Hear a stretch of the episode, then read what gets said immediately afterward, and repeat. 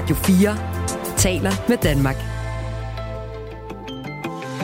Velkommen til Radio 4 morgen. Send os en sms på 1424. Jeg fornærmer vel ikke nogen, hvis jeg siger, at det gik ret dårligt til VM i fodbold øh, for Danmark. Nej, det tror jeg heller ikke. Nej. Men til gengæld er vi gode til noget andet, når det handler om fodbold. Ja, eksportsuccesen. Ja, eksportsuccesen, lige præcis. Altså eksportsuccesen, som handler om, at danske trænere er på vej ud i øh, det store udland og bruge deres evner og deres kræfter. Altså, øh, i går øh, blev det offentliggjort, at øh, to trænere, som faktisk begge to har været assistenttrænere i Midtjylland, Michael Silberbauer og øh, Henrik, Henrik Jensen, præcis, Ja, ja. Øh, skal ud og prøve kræfter i det store udland. Øh, Silberbauer skal til Utrecht, og Henrik Jensen skal til Kalmar i Sverige. Det går også rigtig godt for Jon Dahl i Blackburn. Ja. Og jamen, der er mange gode historier på Thomas den der. Frank i Brentford. Ja, vi er Ja. nødt til at tanke noget øh, landsholdsstemning, når Præcis. du ikke det rigtige landshold kan gøre Nej. det. Og det er en historie, altså hvad er det danske træner lige pludselig kan? Det er en historie, vi dykker ned i om cirka 10 minutter. Der er også nyt om gaspriserne. Det gode nye er, at der ikke rigtig er noget nyt i forhold til før. Altså, de er simpelthen svinget tilbage til der, hvor de kom fra, efter et meget tumultarisk forløb. Og det er heller ikke sikkert, at det er slut endnu. Men det kaster vi lys over om cirka en halv time. Øh, Det er Michael Robach og Kasper Harbo, der befolker Radio 4 morgen. Tak fordi du hører det her aktualitetsprogram. Vi gør det alle hverdage mellem 6 og 9. Om ikke også, så nogle af vores kolleger. Altså, vi sender tre timers nyheder til dig alle hverdage. Det her er Radio 4 morgen. I dag sætter vi også lys på historien om ældre, der får hjemmepleje, og som meget ofte møder helt nye og ukendte ansigter hos deres hjælpere. Det viser en ny øh, medlemsundersøgelse, som fagforbundet FOA står bag. Hver anden ansat i hjemmeplejen har fået øh, henvendelser fra nogle af de ældre om, at der bliver skiftet for meget ud. Endda svarer undskyld, endda svarer 11 procent, altså hver 9. at det faktisk sker temmelig sjældent, at det er den samme hjælper det meste af tiden. Det her, det møder kritik fra de ansattes fagforbund, FOA, og også fra ældresagen, som vi hører her. Det er et af de øh, alvorlige problemer, en af de udfordringer, der er. Fordi at et, et godt kendskab, det øger simpelthen øh, trygheden. Det gør det også meget nemmere, at man ikke hele tiden skal forklare, hvad har man af skavanker, og hvor står støvsugerne, hvad kan man tåle og spise, hvad kan man ikke tåle at spise, og hvilken medicin skal man have, osv. osv. Det er meget besværligt, når man skal begynde forfra med Adam og Eva, hver gang der kommer en ny. Michael Treitz Nielsen her, vicedirektør i ældresagen. Vi har også talt med Vibke Sikkert, der som pårørende har oplevet, hvordan det har påvirket hendes far. Han er nu gået bort, men øh, da han levede, fik han hjemmehjælp tre gange dagligt op til 2017, og der kom rigtig mange forskellige mennesker. da det gik op for mig, hvor slemt det rent faktisk var, hvor mange forskellige mennesker, der, der var i hans hjem øh, gennem en uge, der sne utrygheden sig ind, fordi mit afsæt øh, her var jo, at øh, det var en, en mindre gruppe, der kom, fordi sådan var det jo, som I tidligere nævnte, i de gode gamle 90'ere. Så det var en, en voldsom overraskelse, at det faktisk var så slemt, som jeg jo egentlig godt havde hørt, men ikke haft tæt på. Der er altså noget, der har forandret sig rigtig meget på de 30 år. Lad os øh, få lidt politisk øh, belysning af det her. Vi har har fået tilsavn fra både Enhedslisten og Dansk Folkeparti om, at vi kan belyse det her øh, set fra politisk hold. Vi starter med dig, Peter Velblom, ældre ordfører hos Enhedslisten. Godmorgen. Godmorgen. Der er altså en ny undersøgelse, der underbygger det, som man nok vidste i forvejen. Der er stor udskiftning, og derfor masser af nye ansigter, som møder de her ældre mennesker, der skal have personlig pleje. Hvad siger du til det? Jamen, det er selvfølgelig fuldstændig utilfredsstillende, og nogle af de øh, gode argumenter for, hvorfor øh, det her det ikke er acceptabelt, dem har vi jo allerede hørt. Altså, det, det handler om, at, øh, at vi har med mennesker at gøre. Øh, der betyder en personlig relation betyder rigtig meget. Altså, dels det, at der er den tryghed ved, at det er kendt personale, der kommer, men jo også øh, den faglighed, der ligger i, at når det er øh, kendt personale, som kender den ældre, øh, der ved, hvad det er for nogle udfordringer, der er, øh, der også ved, hvad det er for nogle små tegn, man skal kigge efter, hvis, man skal, øh, hvis der er noget, der kan give anledning til bekymring. Altså, der kan være øh, bestemte ældre, hvor du ved, hvis du kommer ind til, til Oda, og hun ikke er kommet op af sengen, eller hun ikke vil spise, eller hun ikke har drukket det glas vand, der plejer at stå der, ja, så er der et eller andet, øh, der gør, at man måske lige skal spørge lidt ind til, om, om alt er ok, og på den måde kan man være med til at også forebygge indlæggelser, og selvfølgelig også øh, sikre en højere faglig kvalitet i, øh, i plejen. Så derfor er det jo helt afgørende det med, at man, at man har kendt personale, at øh, også i forbindelse med sygdom, at det der ikke bare er den ene skiftende vikar efter den anden, øh, der kommer, men at, øh, at der simpelthen er den relation mellem den ældre og øh, personale, både af hensyn til, til den ældre, af hensyn til de pårørende, men også af hensyn til, til, til den faglighed, der er hos, øh, hos personalet. Så er problemet i hvert fald øh, beskrevet her ved Peter Velblund. Vi vender lige tilbage, når vi skal have nogle bud på løsningen. I mellemtiden så skal vi også tale på en anden, der har holdninger til det her, øh, og som også selv har arbejdet på det her område, nemlig Pia Kærsgaard, ældreordfører for Dansk Folkeparti. Godmorgen. Godmorgen. Vi fik øh, sms fra en, der havde været hjemmehjælper i 90'erne, som skrev til os, at dengang der var der ingen udskiftning overhovedet. Øh, altså, der gik det meget sådan mere stabilt. Hvad er det, der er sket i de 30 år siden da? Det er et godt spørgsmål. Det er i hvert fald en klar forringelse, og jeg er fuldstændig enig med hvad de, der hidtil er sagt. Dels fra ældresagen, dels fra øhm, en pårørende og også Peter Velblund her. Det kan vi meget, meget hurtigt blive enige om. Det var godt lige vil tilføje en, en ting, som ikke er sagt. Det er den tryghed, skal være at have en, en, man kan også sige fremmed person, men en person, der er nødvendige årsager, det er jo ikke et familiemedlem, er der i ens eget personlige hjem. Og der er det helt, helt, helt uacceptabelt, at der er så mange forskellige, som byder ind på det her. Øh, det er stadigvæk ens dørtærskel, der bliver overtrådt, både på det personlige og det fysiske plan. Og, og det er helt, helt tosset, som det er. Og der mm. bliver vi politikere, det er jo også øh, ansvaret påviler nødt til, øh, ja, nu kommer der forhåbentlig fornuftig gang i det her folketing, det håber jeg, det håber jeg efter mange måneder, øh, og der bliver vi nødt til at tage sagen op, fordi det, der grundlæggende er galt, det er jo mangel på plejepersonale. Mm. Øh, nu vil jeg ikke sige, at det er Dansk Folkepartis skyld øh, overhovedet, men det er jo i, i jeres levetid i virkeligheden, at, at det er gået dårligt. Altså, vi har hørt fra en, der sagde, at midt i 90'erne var det fint. Hvad er det, der, der, der har ændret sig i vores samfund i, i de 30 år? Ej, det, det, det må jeg sige, det synes jeg godt nok er en, en, øh, en noget, øh, for at sige det lige ud, plat bemærkning. Altså, er det... At hvad er en plat bemærkning? Nok, at det næsten er vores skyld. Fordi nej, nej, nu skal du høre efter, Pia Kærsgaard. Jeg siger, at det er ikke jeres skyld. Jeg siger, det er ikke jeres skyld, men jeg siger, det er jeres levetid, at der er noget, der ændrer sig. Er, er vi enige om, at det er det, jeg siger? Man kan sige tingene på mange måder. Men Jamen, hold nu op, jeg kunne aldrig finde på at beskylde dig for at have forringet hjemmehjælpen. Det er jo jeres mærkesag nummer et. Jeg gider slet ikke deltage, hvis du begynder at råbe højt over for mig. Men det, jeg siger, det er bare, at vi som politikere er nødt til at tage det her meget, meget alvorligt. Og jeg kender det jo på min egen krop. Det er fuldstændig rigtigt. Jeg kan snart ikke prale længere med, at jeg selv har været hjemmehjælper, øh, fordi det er så mange år siden. Men det var noget helt andet. Dels er der jo blevet flere ældre. Øh, og det er ikke nogen ældrebyrde, som nogen også har, har sagt i, i tidens løb overhovedet. Tværtimod er det rigtig godt, at folk lever længere. Men det betyder jo også, at vi som politikere skal tage det meget mere alvorligt, at der er blevet flere ældre sammenholdt med, at der er mindre plejepersonale. Så det er i virkeligheden det med de flere ældre, som er sådan den, den store ændring i samfundet, der gør, at, at det, det, det der før var nok? Sammenholdt med, at uh, der ikke er, er nok plejepersonale. Demografien siger jo sit tydelige sprog, og der har man bare ikke fulgt med fra politisk hold i forhold til, at uh, der skal mere personale. Det gælder jo både kommunalt, men også landspolitisk. Peter Velblund, som er ældre ordfører hos Enhedslisten, er også øh, stadig hos os. Nu har vi jo jer, som øh, er forskellige på en del andre områder, Enhedslisten og Dansk Folkeparti, der er enige om, at det her det er et problem. Hvor kan I blive enige om en løsning hen, øh, Peter Velblund? Jamen, det er i hvert fald rigtigt, at vi har en kæmpe stor udfordring i forhold til at kunne tiltrække og fastholde personale.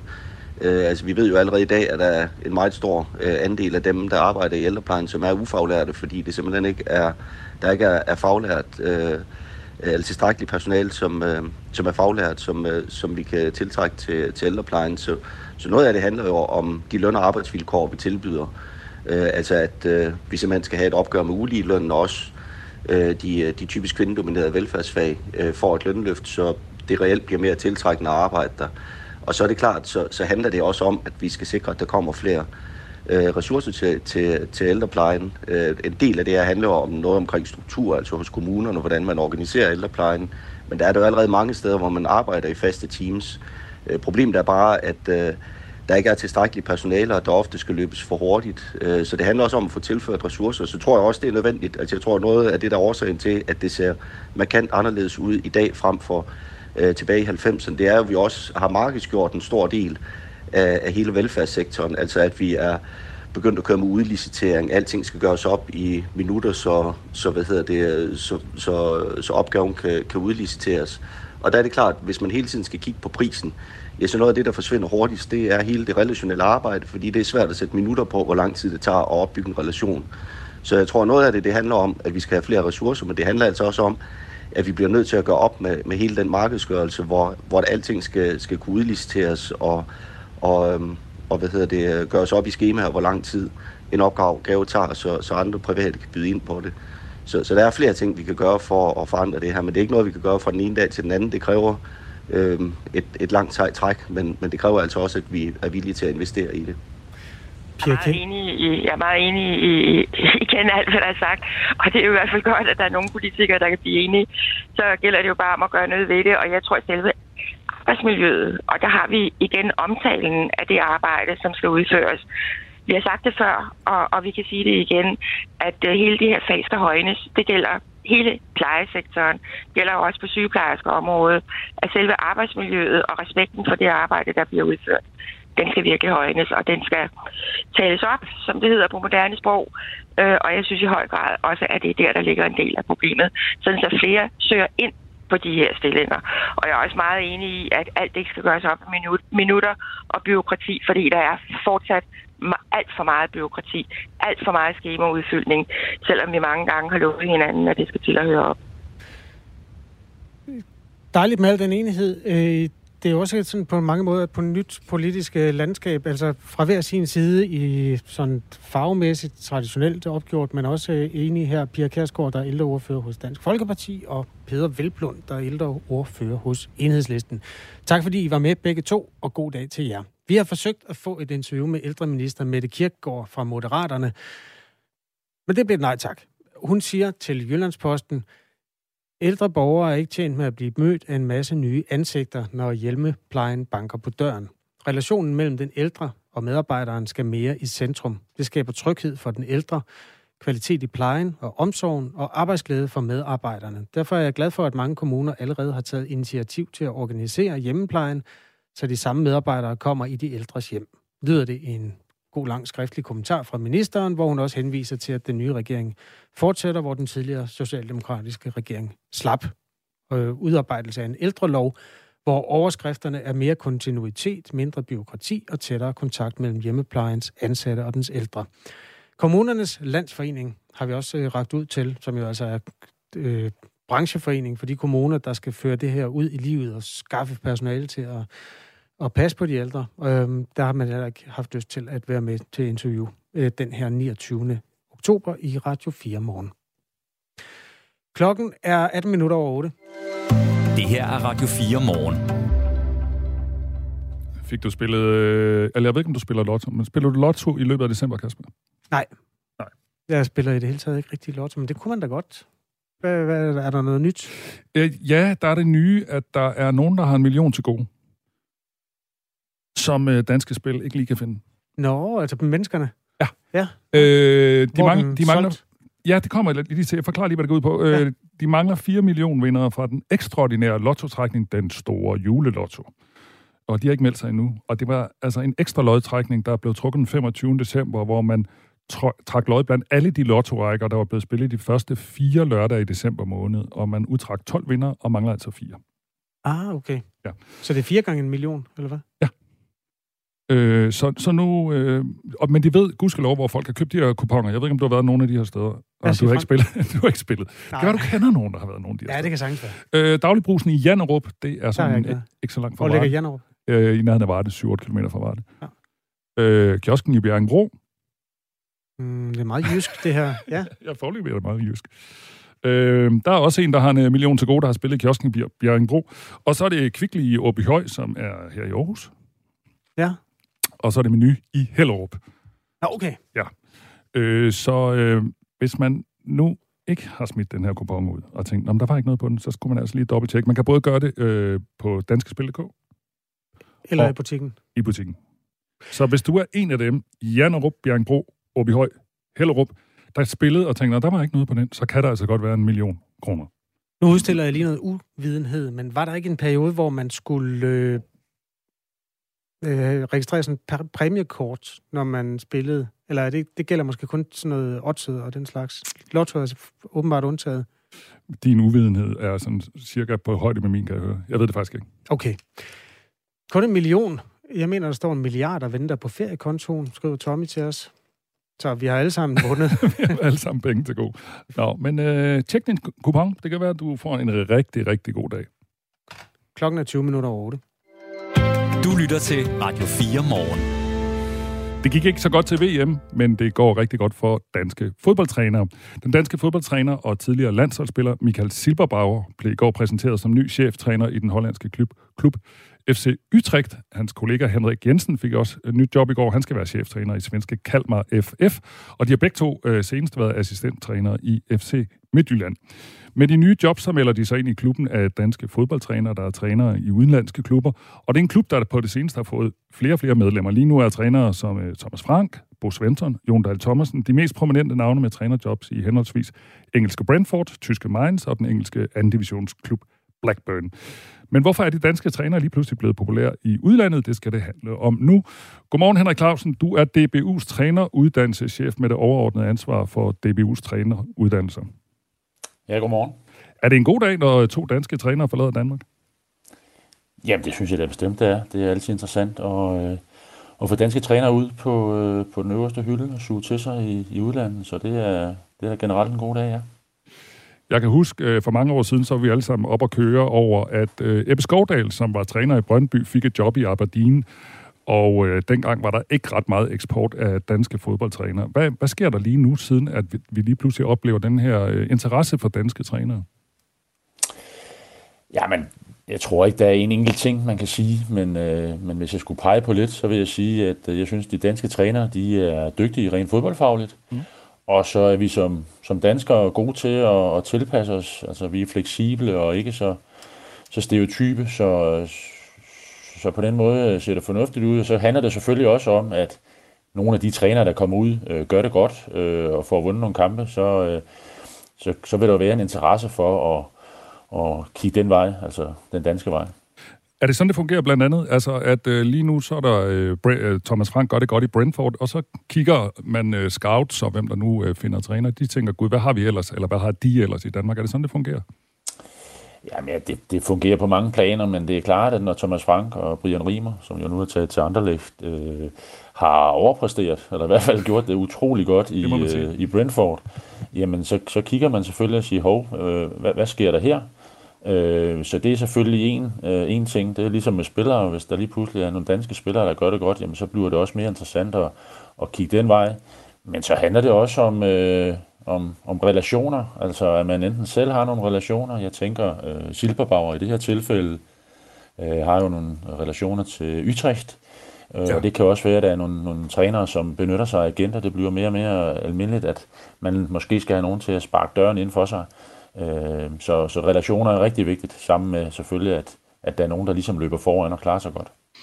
Nu har vi jo alle sammen lært øh, Kasper Julemand at kende, øh, og han har jo mange talenter. Blandt andet også sådan, det jeg i mangel af bedre vil sige, sådan lidt en blød side. Øh, er der sådan en særlig dansk måde at være træner på? Er vi sådan øh, mere holistiske, eller hvad man nu skal kalde det?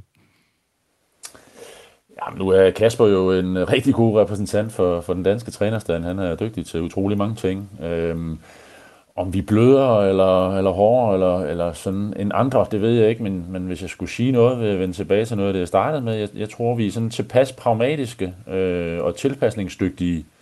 Øh, ikke at andre folkeslag ikke kan være det, men, ja men øh, lad os tage et eksempel som Thomas Frank, som jo, da han var i, i Danmark og Brøndby, øh, typisk var en træner, som gik op i at dominere spillet. Øh, lidt tiki-taka-inspireret, hvis mm. man skal sætte en kliché på men som jo har formået i Brentford også nu, han skal spille mod City og Liverpool og United øh, hver eller hver anden uge, og sige, jamen okay, øh, det er ikke sikkert, at vi lige kan dominere mod de hold, øh, så skal vi kunne noget andet, øh, i stedet for bare at hænge fast i, at nu vil jeg gøre sådan, som jeg altid har gjort. Mm. Øh, og det synes jeg egentlig, at, at mange af de trænere, som, som du har nævnt, og som også er ude, øh, er dygtige til, øh, og, og kan man sige ligesom at ja, øh, gå lidt efter, hvad er det for en kultur, jeg er i, hvad er det for nogle spillere, jeg har, øh, og hvad er situationen, fordi man skal også være ærlig at sige, øh, i hvert fald i de store klubber, øh, taber man 7-8 kampe i streg, så er der jo en god chance for, at man ikke øh, beholder sit job.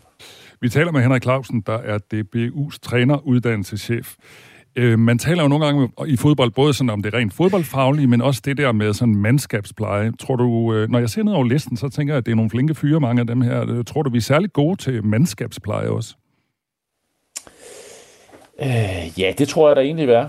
Øh, igen er det jo noget med, med klichéer, ikke? Altså, der kan man selvfølgelig godt sige, at måske sådan den tyske kliché, øh, sige, det er sådan meget hårde øh, mm. folk og så videre, øh, og det, det er nok forkert at, at bare sætte den øh, på, men, men sådan som danskere er vi jo øh, egentlig gode til at, ja nu siger du selv, holistisk, altså mm. prøve at se rundt om det hele, og øh, du nævner også øh, Jeppe Skovdal for øh, forholdsvis mange år siden, og der kan man sige, trænerfaget er noget helt andet nu, end det var for både 10 og 20 år siden.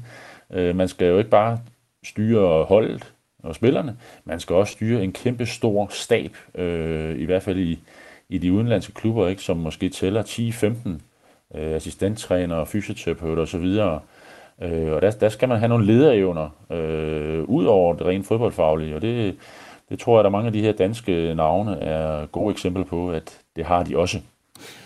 Øh, Ebbe Skovdal, når vi nu nævner, om han blev træner det mange år siden, i 1999 i Aberdeen. På den anden side af bordet, der sidder min gode kollega Kasper, han er også interesseret i fodbold. Jamen, det er vores lytter Tommy også. Han skriver, jeg synes, det danske landshold mangler en Sepp type Jeg synes godt nok, det er blevet slapt med disciplinen, skriver Tommy, som kan huske de der glade dage i 70'erne og start 80'erne, hvor altså, den der lidt øllede tilgang til fodbolden blev erstattet af noget tysk disciplin. Henrik Clausen, hvor er man med det der i dag? Øh, altså, er der hård disciplin omkring landsholdet nu, eller er det blevet meget rundbordsagtigt? Nej, jeg øh, mener bestemt ikke, det er blevet en rundbordsagtigt. Jeg tror også, at nu bliver tingene jo øh, sat, sat sådan lidt på spidsen, fordi vi klarer os, øh, skal vi sige, dårligt til, til VM. Men det behøver jo ikke at betyde, at, at øh, det er rundbordsagtigt. Jeg er stensikker på, at Kasper, han, som han også selv siger, jo faktisk øh, gerne vil øh, ja, øh, den tyske disciplin, altså i hvert fald god disciplin, som også kan gøre, at man kan give noget frihed til spillerne. Øh, så, så jeg ser ikke, at, at det er derfor, vi ikke lige øh, kom videre ved VM øh, overhovedet. Lad os lige øh, opsummere. Thomas Frank er altså i engelske, øh, den engelske Premier League-klub øh, Brentford. Øh, Bo Svensson er i den tyske Bundesliga. Øh, Brian Priske er hos øh, Sparta Prag i den tjekkiske række. Brian Riemer har lige fået job i Anderlecht i den belgiske række. Og Glenn Ridersholm er i Norrköping i det svenske. Øh, kunne vi drømme om, at vi på et tidspunkt også så trænere i topklubber, for eksempel i Premier League eller i den øh, spanske liga, altså sådan på den allerøverste hylde? Jamen altså, drømme, det kan man jo altid, og det skal man gøre. Yes. Øhm, jeg vil sige, det for mig vil det jo ikke være urealistisk, at øh, hvis Thomas Frank øh, kan blive ved med at levere øh, fremragende resultater i Brentford, at han kan, øh, kan være både dygtig og, og heldig og, mm. øh, og lande et øh, job i en større engelsk klub. Øh, så, så det mener jeg bestemt godt, man kan. Øh, det kunne være det samme med Jon Dahl. Mm. Øhm, Bo Svensson måske også. Bo Svensson helt sikkert, som jo også har været, øh, skal vi sige, rygtet til, Brighton, tror jeg, eller i hvert fald andre Premier League-klubber, mm. ikke? Nu er han i Bundesligaen. Så, så det, det synes jeg sagtens, man kan, kan både drømme om og måske endda øh, forvente. Øhm, ja. Hvordan gavner det egentlig det danske fodboldmiljø, at der er danske træner i udlandet? Jamen, det sparker jo nogle døre ind, sådan så at øh, de næste danske trænere måske har lidt lettere ved at, at kunne komme ud Øh, og så bliver der jo noget interesse om, om, øh, om sådan hele det danske fodboldmarked, så, så det er jo utrolig, øh, utrolig positivt. Øh, og så kan man sige, og der er det jo vigtigt, at i hvert fald nogle af de danske klubber bliver ved med at have, have danske trænere. Jeg tror, det er cirka 50-50 i Superligaen lige nu, for det er mm. klart, at hvis alle jobsene i Superligaen er besat af udlændinge, så bliver det meget svært for os at få, få øh, danske trænere ud til udlandet. Tak fordi du gjorde os øh, klogere på det her øh, spændende emne. Henrik Clausen, øh, DBU's træner, uddannelseschef. Det er jo også noget særligt, det der med at holde med en dansk træner, ikke? I forhold til, når man ser en dansk spiller, der har succes i Premier League, mm. så ved man jo med det samme, at det kommer landsholdet også til at få gavn af. Mm.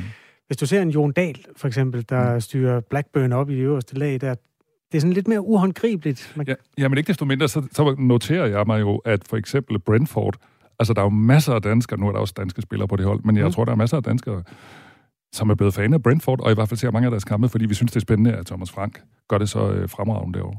Der var også dengang Mr. Øh, Laudrup, han havde Swansea. Det var faktisk rigtigt. Den fik også noget dansk opmærksomhed. Ja. Godt, øh, du lytter til Radio 4. Klokken er halv otte. Nej, halv ni. Undskyld. Nu er der nyheder på Radio 4.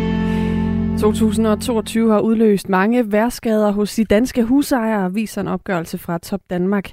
Forsikringsselskabet har fået næsten 20.000 anmeldelser om værskader fra kunder med boliger og bygninger, og det er 82 procent flere end sidste år, og samtidig også det største antal værskader i syv år.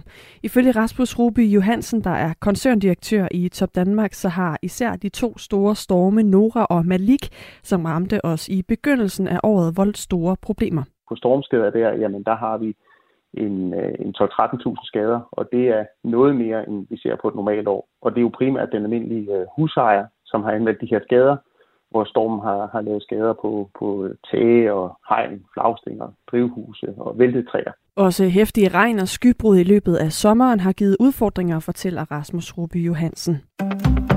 Politiet øger nu antallet af biler med automatisk fartkontrol på vejene, det skriver Rigspolitiet i en pressemeddelelse i dag. Det er de såkaldte ATK-køretøjer, der er blevet flere af. Det omfatter politiets fotovogne og faste standere, også kendt som stærekasser. Konkret har politiet fået 25 flere fotovogne og stærekasser. De er blevet fordelt over hele landet. Og det betyder, at mens der indtil nu har været 82 ATK-køretøjer, som politiet kunne bruge, så vil der fremover være 107 af dem til rådighed. De flere ATK-køretøjer er aftalt som led i den seneste politiske flereårsaftale for politiet. Danmark kan ikke stille med et afløsningshold, når det nuværende hold af danske soldater i Letland skal hjem til foråret. Sådan lyder det fra herrchef og generalmajor Gunnar Arbe Nielsen i et interview med Berlingske. En stor del af hærens personel har været udsendt inden for det seneste år, og det betyder, at vi er nødt til at have en periode, hvor vi kan bygge op igen, siger han. Han siger til avisen, at hvis det er akut, så kan Danmark i princippet stille med det hele, men at der er behov for en periode, hvor man kan bygge op, så soldaterne ikke bliver nedslidt. Det nuværende hold af soldater, der er udsendt til NATO's mission i Letland, er det andet hold, som Danmark har sendt. Den danske betalingstjeneste MobilePay nærmer sig en halv milliard transaktioner alene i år, det oplyser selskabet bag Vips MobilePay. I dag mangler der omkring 3 millioner overførsler, inden man har nået en halv milliard transaktioner. Og ifølge Claus Bunkenborg, der er vicedirektør for Vips MobilePay og landeschef for Danmark, så har det især været antallet af erhvervsbetalinger, der er endt med at overgå overførslerne mellem privatpersoner. Onlinehandlen siger generelt i samfundet, og MobilePay gør det også nemt at betale online. Øh, så det er helt klart det område, hvor vi har den største vækst. Øh, på den måde er vi jo et spejl på, hvad der foregår ude i, i samfundet. Danskerne har indtil videre benyttet MobilePay 17% mere end forrige år, og det vil være første gang nogensinde, hvis MobilePay runder den halve milliard transaktioner på et år. Besøgende til USA fra Kina skal fra den 5. januar kunne fremvise en negativ coronatest, der ikke er mere end to døgn gammel, før de får lov at rejse ind i USA. Det oplyser embedsfolk fra de amerikanske sundhedsmyndigheder ifølge Reuters. Kravet gælder rejsende, som flyver fra enten Kina, Macau eller Hongkong. Dermed er USA det forløbige femte land, der indfører nye indrejserestriktioner fra Kina. De andre er Indien, Italien, Japan og Taiwan. Kravet kommer efter, at Kina har løsnet landets stramme coronarestriktioner. Desuden er det svært at få informationer om Kinas coronatal. De amerikanske sundhedsmyndigheder er bekymrede for, at en voldsomt stigende smitte i Kina kan ende med at føre til nye varianter. En blæsende dag går vi i møde med øh, skyet vejr først på dagen, og også en del byer, der kan være med havl. Ellers perioder med lidt eller nogen sol, men stadig også spredte byer senere på dagen. Temperaturer i dag mellem 6 og 9 graders varme. Du lytter til Radio 4 morgen. Husk, du kan skrive en sms til os på 1424. Nu skal vi se nærmere på nogle af de konjunkturer, der i virkeligheden i den sidste ende betyder, hvor mange penge vi har råd til at købe mad for og gaver til hinanden osv. Det handler blandt andet om energipriserne, og øh, de ser ud til at flade en lille smule ud nu. Gaspriserne har i årets løb svinget op og ned. Øh, I sommer var der flere europæiske lande, også Danmark, der var meget bekymret for, om der overhovedet var gas nok til vinteren. Øh, det fik priserne til at hoppe i vejret. Men de her bekymringer er tyndet ud, og priserne er faktisk tilbage på noget, der ligner et helt normalt niveau. Ole Slot er råvareanalytiker ved Saxo Bank og med os i telefonen nu. Godmorgen. Ja, godmorgen. Hvad er det, der gør, at vi ikke har fået den øh, øh, mangelkatastrofe, vi, vi frygtede? Jamen, det er en, øh, en kombination af flere ting. Øh, og først og fremmest selvfølgelig det, at vi gik ind i øh, efteråret og den tidlige øh, start af vinteren med ganske milde øh, vejrforhold. Og det betyder selvfølgelig den periode, hvor vi normalt begynder så småt at hive gas ud af lærerne i Europa, fordi vores import den, øh, den bliver oversteget af det, vi forbruger. Det er ikke sket, og det er sket meget sent. Og så har vi så, undskyld, så har vi så her i, i slutningen af december så også fået noget, noget mildt vejr på banen igen. Og nu hørte jeg lige nævnt radiovisen, eller i vævesigten, at det bliver en blæsende dag, og det er selvfølgelig også det, der, der spiller ind, fordi de, de dage, hvor vinden blæser, der er der jo en, en ganske stor del af, af vores øh, strøm, som kommer fra, fra vindproduktion, og det, øh, og det er jo så det, der, der har været med til at, at, at gøre det, vi ser lige i øjeblikket. Det vi var igennem i løbet af sommeren med de der øh, potentielle mangelsituationer, der stod man jo faktisk helt regulært og diskuterede, om det var Kobærs rugbrødsfabrik, eller det var Arlas øh, mejerier, der skulle lukke den dag, der ikke var gas nok til at drive øh, butikkerne. Altså, det har jo været sådan en ret unik situation. Var det det, der gjorde, at priserne var så enorme lige i den overgang der? Det, der var øh, den primære årsag til de høje priser i, i, øh, i, i sensommeren, det var, det var frygten øh, for, hvad der sker, hvad der kan ske øh, med, fra, fra Rusland. Og, øh, og det, men i, i bagspejlets klare lys kan vi selvfølgelig se, at de priser skulle vi aldrig nogensinde have været nærheden af. Øh, heller ikke på strømprisen, som også nåede nogle ekstreme højder på det tidspunkt. Men det var drevet af en frygt for, at øh, hvad, hvad, hvad russerne kunne finde på. Øh, og det de så også gjorde, det, det de fandt på, det var jo stille og roligt, eller, eller, eller skære mere og mere den, den øh, gas, de sender til Europa. Men efterhånden, som de, de skar mere og mere, jo mindre, jo mindre blev øh, den usikkerheds, det usikkerhedsmoment øh, til øh, forsyningen til Europa. Så det markedet har mange gange mere tendens til at reagere på frygten fra, frem, på, frem på fakta. Og øh, det vi så har set efterfølgende, det er jo selvfølgelig, at, at, at importen af flydende gas, øh, især fra, fra USA, er, er steget markant. Og det har, det har betydet, at vores at nedgang i gas øh, ind til Europa i år er faktisk ikke... Øh, den, den nedgang, vi har haft i gas, den, har, den tilsvarende nedgang har vi også haft i forbruget. Så derfor ligger vi nu i, i den her øh, ganske fornuftige situation med, med meget høje gaslager ind i, ind i de sidste par, par måneder af vinteren.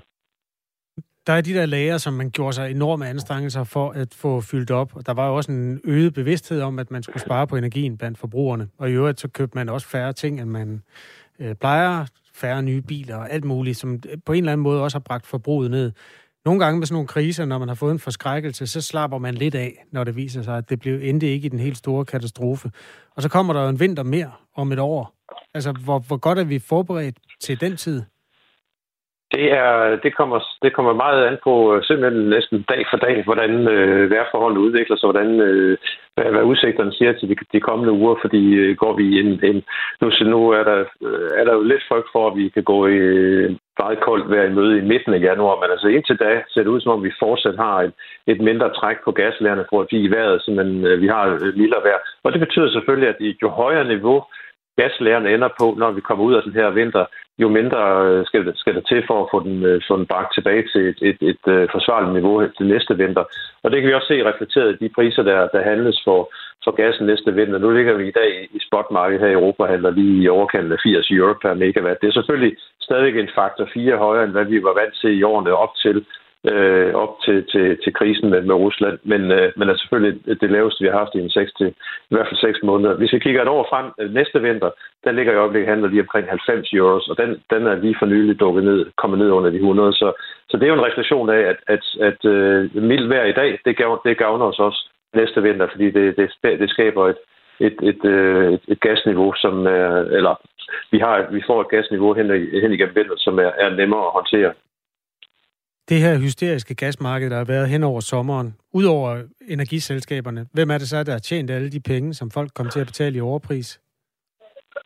Det er jo, det er jo ultimativt producenterne. Øh, gasselskaberne, eller dem, der producerer varmen til os, de, mange af dem blev fanget fuldstændig på det forkerte ben, fordi de har købt noget gas fra, fra Rusland på lange kontrakter, som de lige pludselig ikke kunne få. Det betyder, at de i stedet for, at de havde en, en langsigtet kontrakt på en lav pris, så er de nødt til at gå ind i spotmarkedet og, og, og købe ind på, på de her høje priser. Så, så, så else, eller varmeproducenterne og elselskaberne i, i, i den første fase af det her, de led øh, nogle voldsomme tab, og vi havde blandt andet øh, et øh, stort øh, tysk øh, finsk selskab, som øh, nærmest er blevet stats, øh, blev overtaget af staten i den periode. Men udover det er det selvfølgelig øh, skibsrederne, som har det LNG-skibe, som, som fragter den her meget øh, Øh, dyrbare gas øh, på verdenshavene. Der har været dage, hvor de har tjent op til 300.000 dollars om dagen for at fragte de her, de her gas. Øh, så det er nok øh, den retning, man primært skal se. Øh, fordi gassen, som vi jo køber i USA, er jo en, øh, er meget, meget billig i forhold til det, vi betaler her i Europa. Og en del af forskellen er jo selvfølgelig udbud efterspørgsel, men selvfølgelig også den høje pris for at få det transporteret. Og det kan vi selvfølgelig håbe, at hen over, hen over tiden, efterhånden som der kommer flere skibe på, på, på verdenshavene, så kommer, den, så kommer der også lidt mere konkurrence, og derfor kan vi også få prisen på, på transport ned, og det vil jo selvfølgelig ultimativt øh, gavne også som forbrugere. Tak fordi du var med, Ole Slot. Ja, tak. Råvareanalytiker ved Saxo Bank. Ja, og vi bliver sådan set på en eller anden led lidt ved emnet for en af de store overskrifter i 2023, og den, som påvirkede danskernes privatøkonomi mest, var den stigende inflation. Og stigende inflation kan vi forvente at se endnu mere af i det nye år. Det er altså en dårlig nyhed. Sådan lyder det fra pensionsselskabet PFA. Ifølge en beregning skal der i 2023 findes yderligere 2.000 kroner om måneden for en helt typisk dansk familie. Godmorgen, Camilla Charlene Poulsen, du er privatøkonom hos PFA. Godmorgen. Nu ved jeg ikke, om du hørte med, nu, men nu hørte vi lige, at gaspriserne falder, og det ser godt ud. Lad mig lige starte der, at det, det er ikke nok til at bremse inflation, øh, inflationen. Nej, det er det ikke på den korte bane, men selvfølgelig er det en af de faktorer, der, der på sigt kan gøre noget rigtig godt. Så det er jo glædeligt nyt, og vi kan jo bare håbe på, som vi talte om, at vi fortsat går en lidt mild vinter i møde, fordi det vil helt klart gøre noget. Men, men det kan ikke redde inflationen i sig selv, for der er mange ting, der påvirker inflationen, og, øh, og man kan sige, nogle af de afledte effekter, der har været på et 2022, hvor energipriserne var så høje, de er stadig i gang med at blive rullet ud til forbrugerne. Så, så der er altså nogle, nogle, noget forsinkelse i det. Så selv hvis, øh, det, hvis det forhåbentlig passer, at vi ser meget faldende energipriser i møde, så var det altså et stykke tid, før man sådan helt øh, det slår igennem ude hos danskernes private økonomi. Du siger, der er flere faktorer. Lad os lige prøve at dykke lidt ned i det. Øh, der er energipriser, men, men hvad er det ellers, som betyder, at alting bliver så dyrt? Altså, det er jo typisk, kan man sige, råvarepriser, og så er det energipriser. Øh, og så kan man sige, noget af det, der i høj grad også har påvirket danskernes øh, private økonomi her i slutningen af 2022, og også vil gøre det i 2023, det er jo de stigende renter, som et eller andet sted alle sammen hænger sammen, øh, fordi de stigende renter er udløst af den høje inflation. Nu har I beregnet jer til, at det vil koste yderligere 2.000 kroner om måneden for en typisk dansk familie. Har danskerne overhovedet råd til det? 2.000 kroner er mange penge? 2.000 kroner er mange penge, og problemet er jo, at det kommer oven på den store regning, der også har været i 2022. Og øh, det gode budskab er, at mange familier rent faktisk godt kan finde de penge. Det er hårdt, øh, og der skal omprioriteres i ens økonomi. Men man kan sige, der hvor man særligt kan være bekymret, det er hos de familier, der har mindst, og som ikke har det der overskydende fedt at skære væk i form af lidt større rejser, i form af et, et opsparing, man kan tære på osv. For dem er det selvfølgelig ekstra hårdt. For den almindelige familie, hvad er det så typisk, vi skærer på, når vi mangler penge? Er det, nu nævnte du lige rejser, er det typisk ferie og sådan noget? Ja, man starter jo ligesom med at, at kigge på, hvor, hvor er det, det gør mindst ondt. Øh, og, og det gode råd her er jo at kigge på i alle aspekter af ens økonomi. Det er jo lige fra, når man går ned og handler øh, sine dagligvarer, til hvor mange øh, streamingabonnementer man har, til transportudgifter, ferie, Øh, og i nogle tilfælde sikkert også nogle af de anskaffelser til huset, som man tænkte, det kunne være rart at skifte havemøblerne ud. Det kan være, at man lige øh, lever et år mere med de havemøbler, man har, og tænker, vi venter lige at sætte tiden an. Og det er nok klogt, fordi det er det, der er hele budskabet, at vi har ikke set toppen endnu i forhold til prisstigninger. De vil stadig ligge over det forventede reallønsudvikling. Nu er jeg ikke økonom, men hvis vi nu alle sammen ikke køber havemøbler, ikke tager ud og rejse, og ikke køber alt muligt øh, unødvendigt isenkram, går økonomi, økonomien så ikke i stå, og så bliver det bare hele endnu værre det er jo en balancegang. Der er ikke nogen tvivl om, at for at få inflationen ned, så, så, så er det nødt til at gøre ondt, fordi det er denne her påholdenhed, der er et af de store redskaber til at få inflationen ned. Men det er korrekt, at det er jo en balancegang, for man er jo heller ikke interesseret i at slå alt ihjel. Øh, så, øh, så, så ja, det er en del af, af, af medicinen, men den skal ikke overdoseres. Så nævnte du også de fattigste familier, eller dem med færrest penge, øh, og nu er du jo økonom og ikke sådan socialpolitisk øh, ekspert, men, men hvad, stiller, hvad stiller de familier op, der i forvejen er presset? Altså, ved du noget om det? Ja, øh, vi, vi kan i hvert fald tydeligt se på danskernes adfærd, og det er positivt ment faktisk for os alle sammen, øh, at vi kan se en adfærdsændring i, at vi kører vi letter speederen øh, på motorvejen for at bruge lidt mindre benzin. Vi handler anderledes, markant anderledes, meget mere discount, meget mere supermarkedernes egne varer. Øh, så så vi, man kan se rent faktisk, at øh, danskerne allerede har ændret adfærd. Øhm, og, og noget af det, man også øh, ser en, en tendens til, det er at, at, at tænke i nye veje i forhold til for eksempel deleøkonomi, samkørsel, øh, lege sin bolig ud, mens man selv er på ferie osv. Man er nok nødt til at være rimelig kreativ, og, og selvfølgelig især hos dem, der, der har haft mindst. Nu kommer I med den her forudsigelse for 2023, og jeg tror, vi er rigtig mange, der tænker, hvornår stopper det? Øh, ja. har, kan I også sige noget om, hvornår at inflationen sådan rammer det normale niveau, som er på sådan mellem 1 og 2 procent årligt? Altså lige nu, øh, og det er også det, vi kan se, at, øh, at Nationalbanken og de økonomiske vismænd og så videre ud at sige, og, og, og den, den linje tror vi sådan set på. Vi, vi tror på, at vi skal et stykke ind i 2024, før vi begynder at nærme os det, vi er vant til, altså en inflation omkring de her 1-2 procent. Vi håber, du får ret. Tak fordi du var med, Camilla Jolien Poulsen, som er privatøkonomi hos, øh, privatøkonom hos PFA. Det her er Radio 4 morgen. Kan du huske, da man skulle stå i kø for at lade sig teste for øh, covid-19? Ja, for fanden. Kan du huske, hvor langt man skulle stå fra hinanden? En meter, tror jeg. Det er nemlig rigtigt.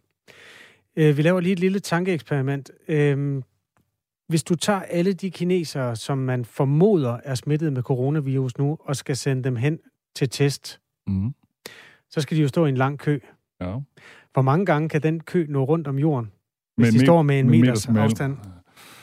Har du været ved at regne? Eller? Ja, det har jeg nemlig. Ah, okay.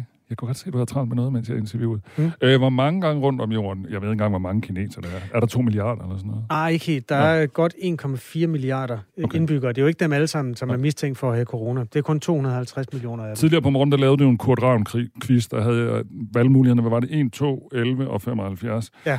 Øh, jeg tror, den kan nå rundt om jorden fire gange. Nej, øh, hvis du tager alle de kinesere, som formentlig i løbet af december har pådraget sig en corona, og sender dem til test, så vil de nå, altså og stiller sig med den der befalede meter imellem sig, så vil de nå 20 gange rundt om jorden. Hold da op. Ja, det er en perlekæde af kinesere. det er sindssygt. Ja, det, det, det er et det billede. Ja. Altså, ah, okay, jeg er faktisk... Jo, det er sgu rigtigt, hvad jeg siger. 20 gange. 20 gange. Det er også noget. Ja, øh, den gode nyhed er, at nogle af dem er jo så små børn, og dem kan de så have på armen, og så sparer man lige en meter hist og pist. Men altså, Kina står, og det, det der smilet, det tør ind, øh, midt i en historisk smittebølge simpelthen. Ja. Men det sænkede paraderne øh, 7. december, efter at der havde været folkelige protester over for det her. Men der har formentlig været en gigantisk smittebølge i gang i forvejen, fordi der, man kan kun nå så langt, som man nu kan, med det der nedlukningsvåben. Øh, der er stadig mennesker, der går på arbejde og går i butikker og rører ved ting, og øh, ja, børn møder andre børn. Jeg forventer, det bliver en af de historier, vi kommer til at øh, høre rigtig meget til de kommende uger. Jeg så også i går i fjernsynet øh, på flere nyhedsudsendelser, snakker de netop om det her. Og hvad betyder det, at så mange kinesere er smittet? Kan, det, kan, kan coronavirus igen mutere, fordi der nu er så mange, der er smittet, og masser af hospitaler alle steder. Blandt andet var der en reportage fra coronas epicenter Wuhan. Mm. Øh, der var hospitalerne også ved at på grund af alle de øh, kinesere, der er blevet indlagt med corona. Det gode ved, at corona muterer, er jo, at så på et tidspunkt bliver den så mild, at øh, den faktisk har løst coronakrisen, og det var jo det, der skete. Øhm, I øjeblikket har man den situation, at man nogle steder er, øh, altså, kun altså kræver test af de øh, folk, der kommer flyvende fra Kina. Det gør man blandt andet i USA. Mm.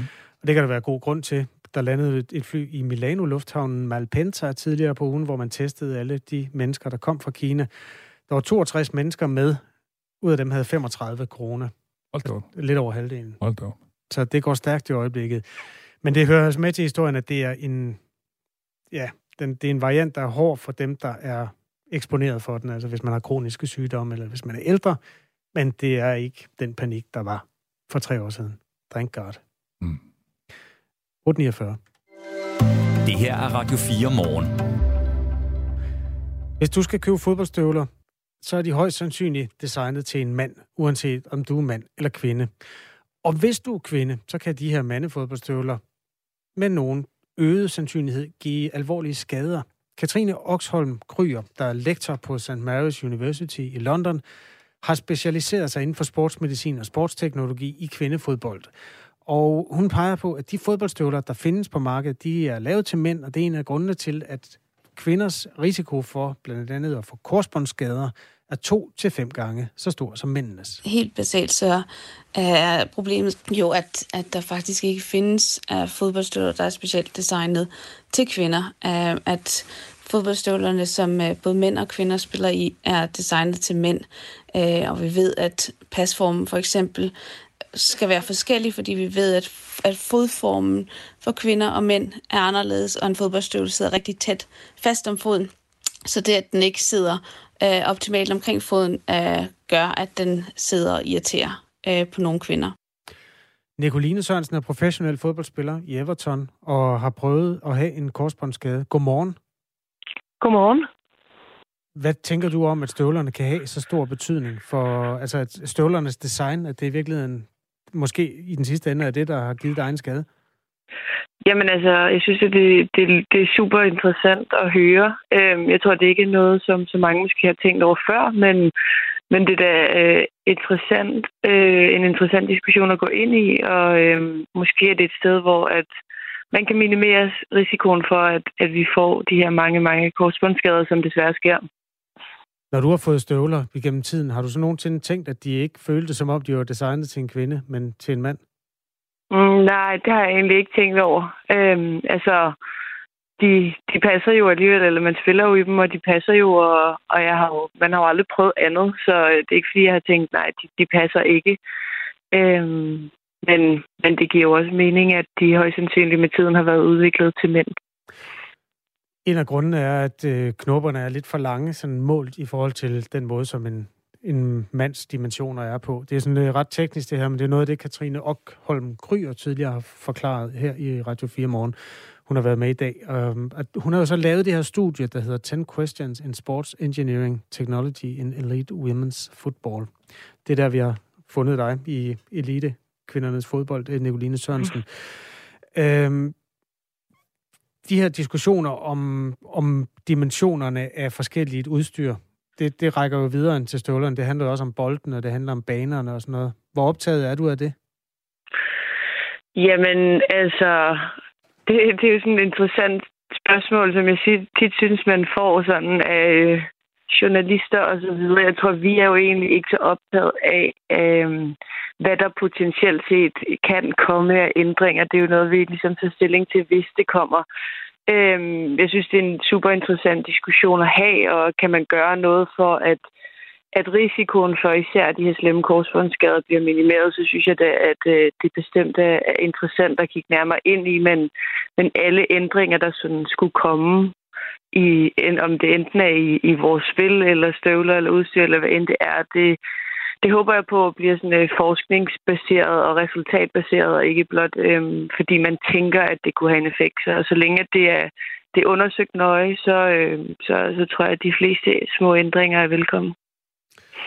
Det her studie det bygger på 32 videnskabelige artikler om udviklingen i fodbold for kvinder, og forsøger at sætte nogle spørgsmålstegn, blandt andet ved brug af støvler, og så om kvinder skulle spille med en mindre bold end herrespillerne. Og i øvrigt også, om der mangler en sports-BH, som er udviklet specifikt til brug i fodbold. For tiden findes der ikke en decideret kvindefodboldstøvle på markedet, altså en støvle, som er lavet specifikt til en kvindes fods øh, dimensioner. Man regner med, at de store producenter øh, for første gang vil introducere sådan et produkt, når der til sommer er VM, der afholdes i Australien og New Zealand, altså VM i fodbold for kvinder. Katrine Ockholm Kryer har også opskriften på, hvordan en ideel kvindestøvle vil se ud. Jamen for det første, så skal den have en optimal pasform, så den skal øh, tilpasses formen af en kvindes gennemsnitlige fod. Øh, derudover så skal duberne nok gennemsnitligt være mindre øh, i længde, og måske have lidt flere af dem, sådan, så man nedsætter den friktion, der er mellem underlaget og øh, spilleren. Øh, og så er der en, en lille ting omkring, at en fodboldstøvle kan ikke bare bøje, hvor den hvor, den, hvor man lige har lyst til. Den kan kun bøje imellem der, hvor duberne sidder, så det skal tilpasses, sådan så at man ikke bliver tvunget til at øh, stålen bøjer over en, en knogle, hvor man så giver ekstra stress på den knogle. Så de tre ting skal man tilpasse, for at man får en optimal fodboldstål til en kvinde. Og således må vi håbe, at øh, de hører efter hos de store producenter. Der kan jo også ende med at være penge i det her, for dem, der laver det gode produkt.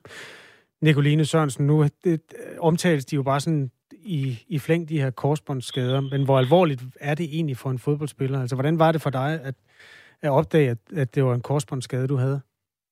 Jamen, de er, de er meget alvorlige, de her korsbåndsskader, og også karrieretroende, og det var de også for mit vedkommende. Øhm, det har aldrig det var aldrig givet, heller ikke det forløb, jeg var igennem, at jeg skulle tilbage og spille fodbold, og desværre så er alt for mange af de allerbedste kvindelige fodboldspillere i verden desværre også lige nu ramt af korsbåndsskader, og der er rigtig mange, der er det. Så, så det er desværre noget, der er alt for hyppigt.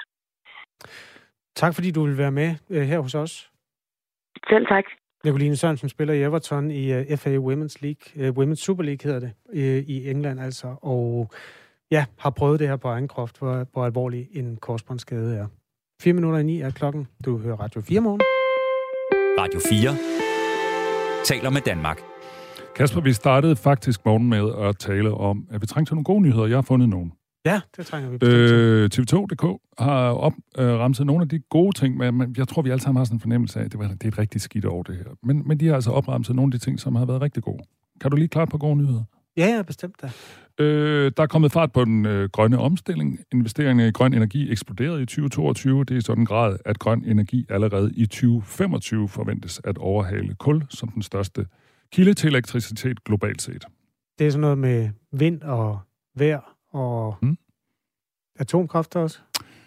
Øh, Nej, det, det ved jeg ikke. Det melder historien Den er mere diskuteret. Nå, ja, det var da dejligt. Ja, så er der også øh, fremskridt i kampen mod kræft. Forskere har udviklet nye tests, der ser ud til at kunne diagnostisere en række udbredte kræftformer ved hjælp af blod- og urinprøver. Også en god historie. Tak. Borgerkrigen i Etiopien sluttede. Gud ja, den er da lidt underbelyst. Hvem vandt? Øh, ja, du stiller mange spørgsmål. Ja, okay. Ja, hvem vandt? Det Efter, gjorde de alle sammen. Ja, der var en... Øh, ja, de har indgået en fredsaftale. Det må jeg bare sige. Sådan var det. Ny malaria-vaccine så dagens lys. Dødsstraf blev afskaffet i flere lande. Blandt andet Malaysia, Zambia, den centralafrikanske republik, Papua Ny Guinea og Ekvatorial. Ekvatorial. Ekvatorial. Guinea. Mm. Ja. Koralrev viste største bedring i årtier. En rapport viste, at to tredjedel af Australiens berømte Great Barrier Reef var dækket af den største mængde koraller i 36 år. Det er jo lutter nu gode nyheder. Ja, men det er jo lidt mod konceptet for nyheder i bred forstand. Altså, vi fortæller det jo kun, når koralrev forsvinder. Vi fortæller kun om skovbrænde, når de er der. Vi fortæller ikke, når de går ud. Nå, men det er da også derfor, vi trænger lidt til det, gør vi ikke? Ja, det er faktisk rigtigt. Ja. Har du mere? Øh, jeg har også lige, at uh, Alzheimers gennembrud gav håb. Den hidtil forgæves søgen efter en kur mod den uhelbredelige hjernesygdom Alzheimers tog et skridt et rigtig stort skridt fremad i november, da det kom frem, at et nyt lægemiddel ser ud til at kunne bremse sygdommen. Og så er homoseksuelles rettigheder blevet styrket masser af steder rundt omkring på kloden. Og det er jo sådan set også et eksempel på, hvor man tænker, er det virkelig rigtigt? For vi taler hele tiden om det modsatte. Men altså, sådan er det. Hvor er de blevet styrket henne? I Slovenien er det blevet tilladt øh, med ægteskaber mellem to af samme køn. Og ved en folkeafstemning i Kuba, der støttede et stort flertal også tilladelsen af homoægteskaber. Øh, og i Singapore, der meddelte man, at landet vil afkriminalisere homoseksualitet, og både Grækenland, Frankrig, Kanada, Israel og New Zealand forbød officielt brugen af omvendelsesterapi, der hvor, du ved, sådan noget, hvor homo- og biseksuelle og transpersoner bliver forsøgt omvendt eller kureret. Okay. Det var lige et skud gode nyheder. Ja, det må man da nok sige. Og Katar i forhold til homoseksuelle rettigheder, de sagde også, tusind tak, fordi I vil øh, fortælle os øh, om, hvad I synes om det, men nej tak. Så nu falder du i journalistgrøften, så nu, nu finder du håret i suppen. ja, det skal jeg heller ikke. Nej, men det var da en dejlig oversigt. Hvor har du taget den? Jeg har taget den fra tv2.dk. Hvis man vil dykke længere ned i det, så ligger den inde på deres hjemmeside. Nyhederne tv2.dk. Så kan vi godt klare lidt flere dårlige nyheder, fordi dem øh, skal der være øh, plads til i Ring til Radio 4. Sagen er jo den, at øh, den økonomiske trængte situation, som nogle mennesker mærker rigtig meget, både nu og ser ind i en, sådan et forår og en vinter, som er, altså, hvor der simpelthen ikke er de penge, der skal bruges, jamen så skubber man tandlægebesøget foran sig. Det var en undersøgelse, som vi også brugte lidt tid på i går her mm. i Radio 4 morgen. over 600 tandlæger øh, fortæller om altså, simpelthen flere afbud og udskudte aftaler. Der kommer ikke det antal gæster, der plejer at komme i stolen. Og det er så det, som øh, Ring til Radio 4 i dag dykker ned i, og de øh, spørgsmålene lyder blandt andet, bør det offentlige betale vores tandlægeregning, og bør det være alles tandlægeregning, eller kun de økonomisk trængte, der skal betales? Radio 4 morgen øh, lakker mig ind i morgen, at det, det er det, jeg faktisk ikke styrer på, men du kommer der igen. Jeg kommer igen sammen med Anne Philipsen. Det er mig. Nej, hvor godt, Anne. ja. Anne har nyhederne i dag. Det er derfor, vi ved, hvor vi har hende. Klokken er ni.